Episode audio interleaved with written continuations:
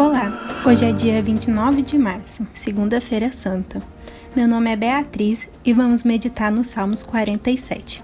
Aplaudi com as mãos todos os povos, cantai a Deus com voz de triunfo, porque o Senhor Altíssimo é tremendo e Rei grande sobre toda a terra. Ele nos submeterá aos povos e porá as nações debaixo dos nossos pés. Escolherá para nós a nossa herança, a glória de Jacó, a quem amou.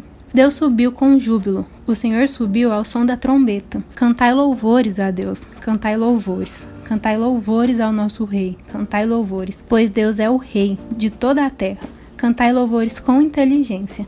Deus reina sobre as nações, Deus se assenta sobre o trono da sua santidade. Os príncipes dos povos se congregam para serem o povo de Deus de Abraão, porque os escudos da terra são de Deus. Ele está muito elevado.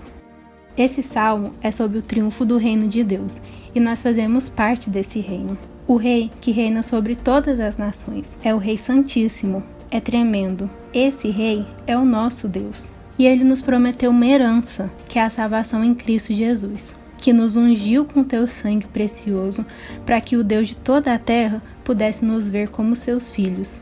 Então, que possamos fazer como nos salmos que lemos, cantar louvores a Deus, nos alegrarmos com essa herança, pois através de Cristo iremos triunfar com Deus. Vamos orar. Deus amoroso e fiel, te agradecemos por teres revelado em Jesus Cristo a largura e o comprimento, a altura e a profundidade do teu amor. Contigo está a fonte da vida e na tua luz vemos a luz.